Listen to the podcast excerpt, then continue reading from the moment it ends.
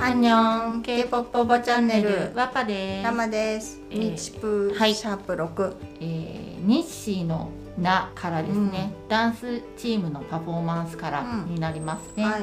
でこのメンバーは、うん。平本健くん、うん。飯吉るいくん、うん。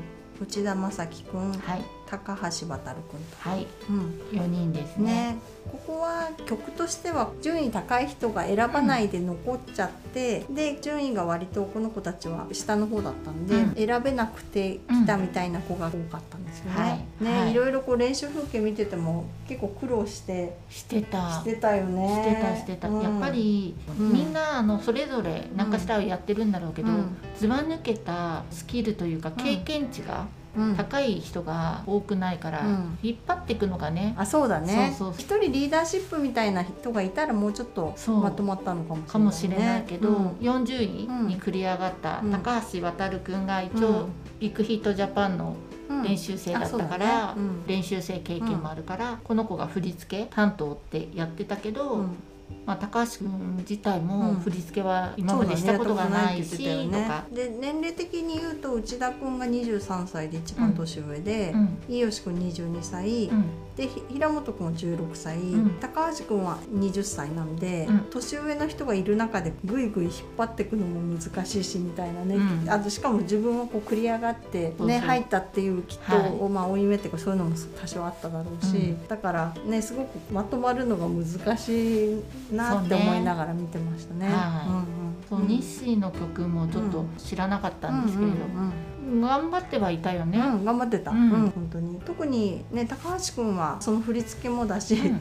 もうすごい苦しみながらも頑張ってやってて、うん。途中で中曽根さんの指導はいはがあった時い。に、うん中曽根さんが足跡爪痕指紋全部残せ、バイって言ってそれがかっこよすぎて。でそれを聞いてやるべきことが分かった気がするって確か内田君が言ってて。はいはい。うん、でもなんかそういうのをね、まあ、指導とかもあありつつみんなでこう話し合いとかして、まうん。あ、センター決めるのとかも結構苦戦していましたけど、うん。そうだね、うん。センターになりたいけど、うん。まあみんななりたいじゃん、うん。そうだよね。だってそそうじゃないとこう生き残るそうそうそうそう。なならなきゃいけないからね。ただね、うん。そこのセンターに行くまでの中の、まあ、うん。ここの4人が50歩100歩というか、うん。こそうだね。誰かすごい秀でてるっていうわうけじゃない感じじゃないからね余計決めづらかったのかもしれないよね、ステージも見てて、うん？やっとちょっと抜けてきたなっていう感じは若干見られたんだけど、うん。うんやっぱりうん。そうだね。そうねって感じだったかな、うんうんいや頑張ってたよ。頑張ってたんだけどうん。やっぱり100%うん。できなかったんじゃないのかなとうん。見てて思いましたね。そうだね、うん。まあ、内田君と飯吉君はだ確かダンス経験なくて、うんで内田君もボーカルの曲取りたかったけど残ってなかったみたいなね、感じだったから、うん。なのに、まあ、ダンスっていう新しいジャンルの挑戦をはい。とってもよく頑張ってて、うん。でしたね。はいな感じでした、はい。そして次は Nobody Else うん。ラップチームからはい。登場ですうね、ん、このチームはねう、ん。もう実力者、はい、まあ、なんせ田島君西君はい。いてで、まあ、ラップ得意な池崎君もいて、はい。大人だったね。そう大人だった。それをすごく感じた。大人だね、うん、だから3人ともそれぞれ高め合ってこうっていう意識がすごいあるし、うん。なんか自分がっていうよりはいいパフォーマンスするためにうん。3人でどうやっていくかっていうことが認識がいってたから、他のチームの話し合いとかと全然言ってることとかも違ってたからすごい安心して見てられる。から、頑張ってっていうよりはそうそう。あだ確かにそうだねみたいな。逆にこっち勉強するみたいな感じがしました。はい、うん。なんかさセンター俺がやりたいんだよとかっていううん。そういうのではないからね、うんうんそうだね、うん。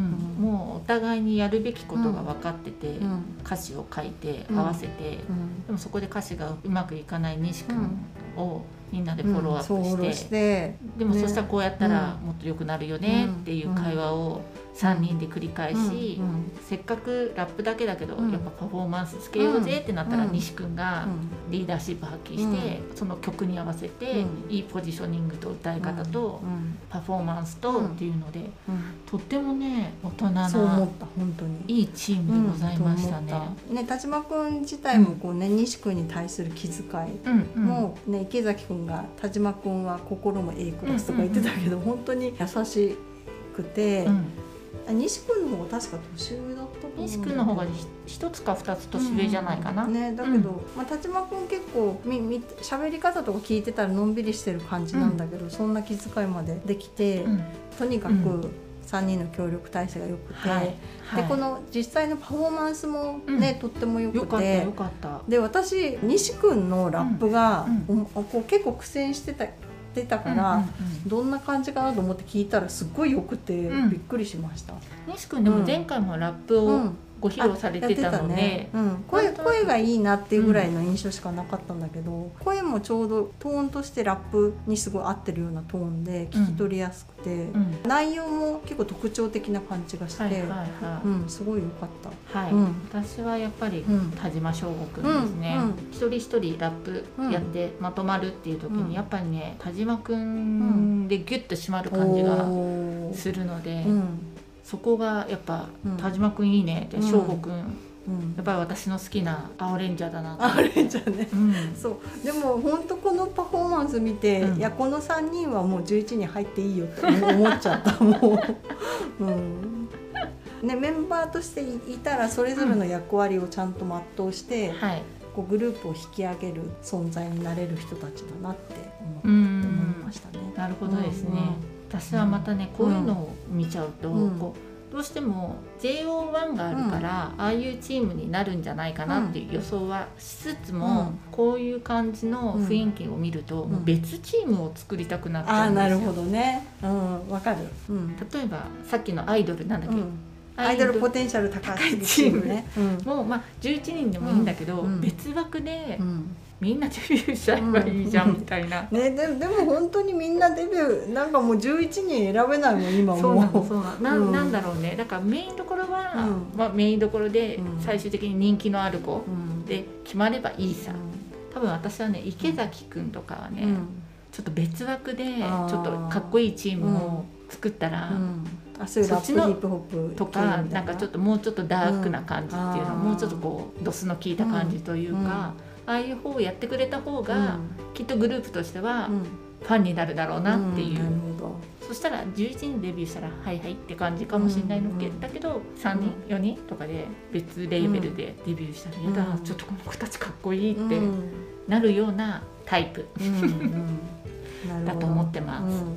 そのワッパの気持ちすごいよく分かって、うん。花束の代わりにメロディーをの聞いた時に、うん。もうこの4人の組み合わせを絶対外せないなと思って、うん。だからもうボーカルでも高塚君とかも外したくないから、はいはいでもそうしたらボーカルが多すぎるのもね11人のな、うんわバランスがあるからラップとダンスも上手い人入れなきゃとか思ったらもう確かになんかボーカルだけうまうまいチームのああいうハーモニーとかもまた聞きたいしとかいうんろいろ思っちゃいましたね。そうなんですよ、うん。そうなん最近ね、うん。ちょっと私、なかなかこう日本の、まあうん。J p o p うん。ってあんまり興味がないんですけれど、最近キングプリンス、うん。キンプリキンプリくんたちがですね、いい感じだなと思っててそうなんだ。からああいうふうにうん。こう今までのこうジャニーズの路線とはちょっと違うようなうん。売り方をしてるんじゃないかなっていう気がしていて、でもでもさダダンスの振り付け k p o p の振り付け師の呼んだりとかさいろいろ入れ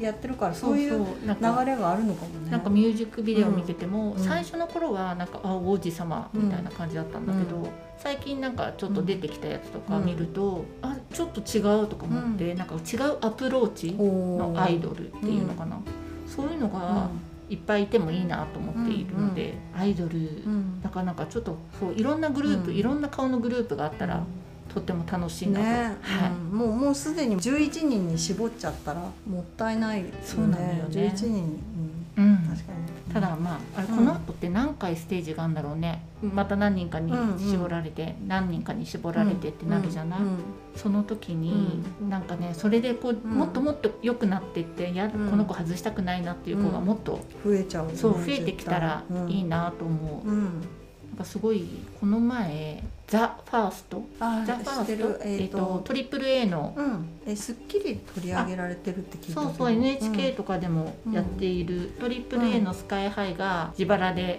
やっているオーディション番組の、そのちょっと部分だけをこの前見たんだけれど、うん、今回選ばれなかったのは、実力がなくて選ばれなかったわけではなくて、うん、たまたま君には合わなかっただけ、キャラクターとして合わなかったとか、その君の役じゃなかっただけだから、自信を落とすことはなくて、また次に羽ばたいてくださいみたいな感じ。なるほどそうよねそうよね、とか思ってて。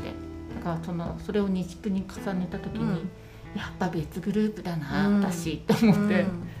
なんかねプロデューサーさんがいいたら、うん、まあ、その人が、まあ、コンセプトみたいな多分自分の中であって、うん、そそれに合う人を選ぶんだろうけど、うんうん、ね、プロデュース101シリーズは、なんせこう、ね、ね、みんながここ人気投票みたいにするから、それがね必ずしもコンセプトがみんな合うかっていうとそうじゃないそうなんだよね。かもしれないからね。